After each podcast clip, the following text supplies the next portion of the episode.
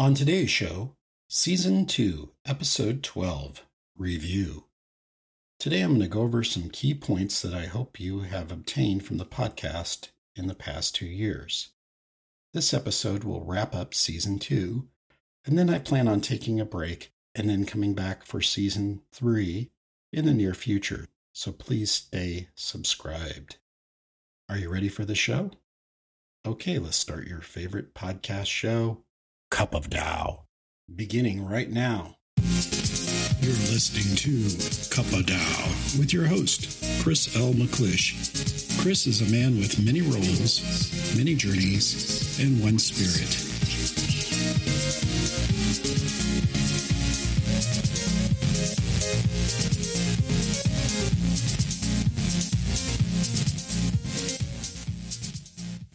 Hello, how are you doing today?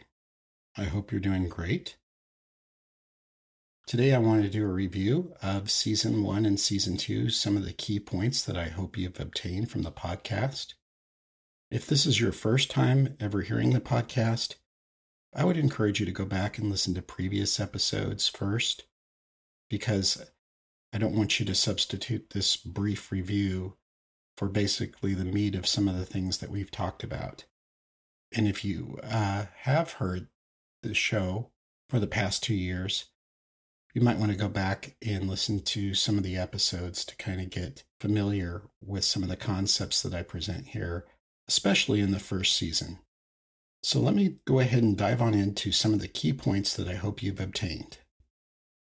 The first one if you want to get rid of something, expand it. We often go against the grain and fight things like stress. The key point here is that the more we try to get rid of something, sometimes it has the opposite effect and it strengthens it. So, in the case of stress and anxiety, see it as for what it is it is a warning system in your body. Maybe visualize it, don't allow it to be bigger than you.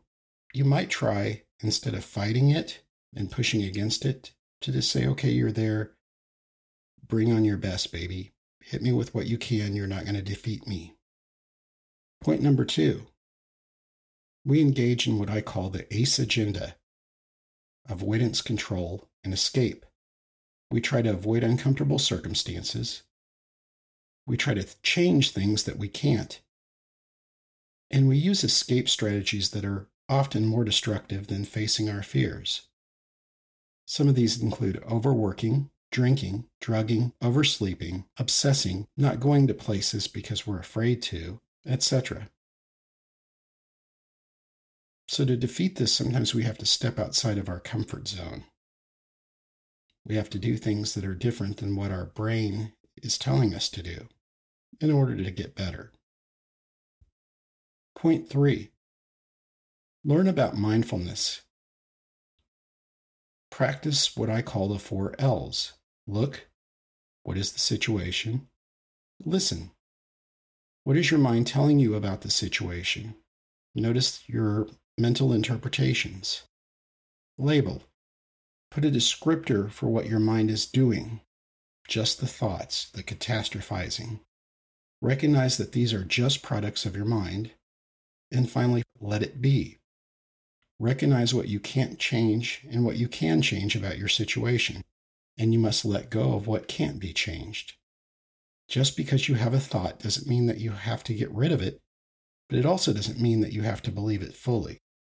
Remember, sometimes we can ask our mind, What are you telling me? This is just a thought, okay? Now, in cognitive therapy, they would say to collect evidence for the thought and evidence against the thought. But the problem I have with that is we're good at collecting evidence for our own thoughts. And if we collect it from another person, they might be biased. For example, if I thought somebody had been treating me like a jerk and I asked my wife for her input on that thought, she might agree. And it's not that we're just saying, oh, well, it's just a thought, it's just no big deal. It's more that we're trying to learn to separate ourselves from our thoughts because if you allow your mind, it will really control you with thoughts. So it's good to be able to kind of step back a little bit and realize how damaging our thoughts can be to us. They can really cause us to feel horrible. And even if the thought is true, Let's do a healthy action. And remember, just because a thought is true doesn't make it healthy. The fourth point is we need to enjoy what we have in front of us. Even in the roughest of situations where you must deal with the hand of cards that you are given, try to look for that one strawberry that's hidden in the mud. My fifth point is that fake it till you make it is not always a bad saying. Go outside your comfort zone, because that's when growth will occur. Take some risk to better yourself and practice new healthy behaviors until they become second nature. My sixth point is there are many forms of meditation. It doesn't have to be sitting meditation, nor clearing your mind of all thoughts. There are also moving meditations. Just find a form of meditation and start practicing it. My seventh point is focus on the moment, but if you need to make some changes, focus on where you want to go instead of focusing on what is wrong or what needs to change. Take a single step now. Don't wait until you feel like it to start getting closer to the kind of life that you want to live and to get closer to the people that really matter, which we often overlook. My eighth point if you need to, find times where you can simplify your life. If your life gets too complex, you may miss out on things in life that are truly important to you. So simplify your life so that it doesn't get too complex, and you might find that you reduce some stress as well. My ninth point Try a martial art or form of meditative exercise. Tai Chi and yoga are some examples. Some other things to consider are things like judo, jujitsu, and aikido. If you can ride a bike, do so, and if you can commute to work, even better. Exercise and take care of your body. It's the only one you have. While you're at it, try to eat healthy food choices and be mindful of what you put in your mouth. My 10th point Remember that life is unjust. It's not always fair. Bad things happen to good people. The best of us can find ourselves feeling despair.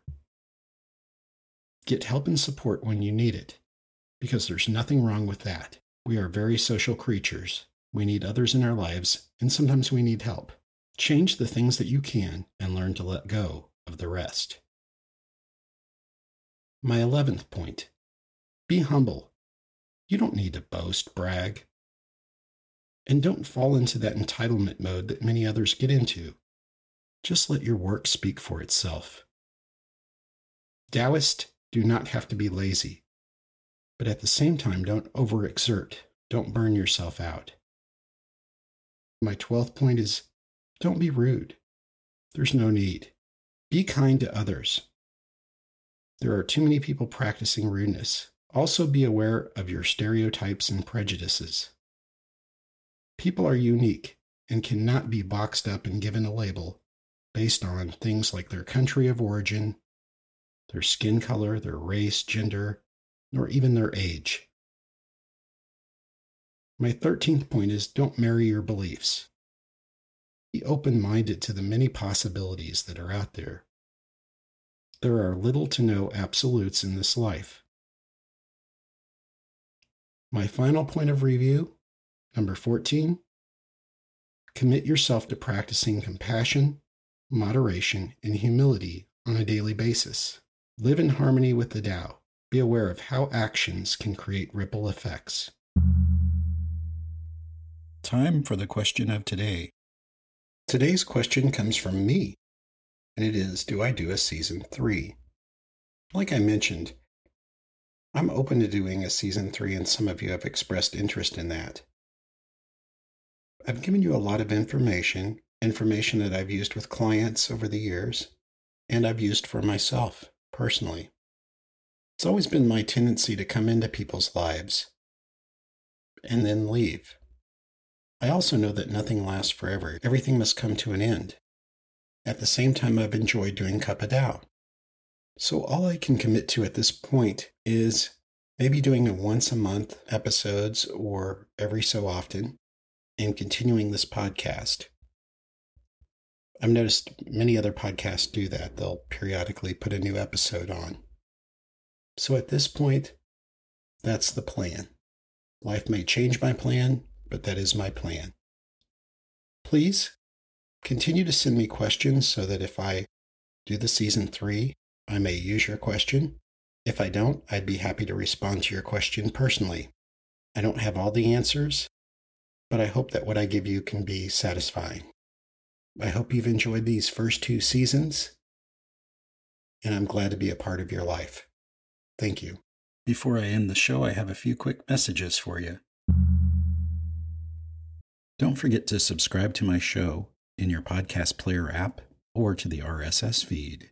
You can find my email address, contact information, a disclaimer, and more information in the show notes, so please check those out. Be sure and purchase my book, Accepting Life on Life's Terms Taoist Psychology for Today's Uncertain Times. Look for the book wherever you buy books, available in written and digital format. That's all for today's show. I hope to start season three, hopefully in the next few months. I will see you then, so stay subscribed. Thank you.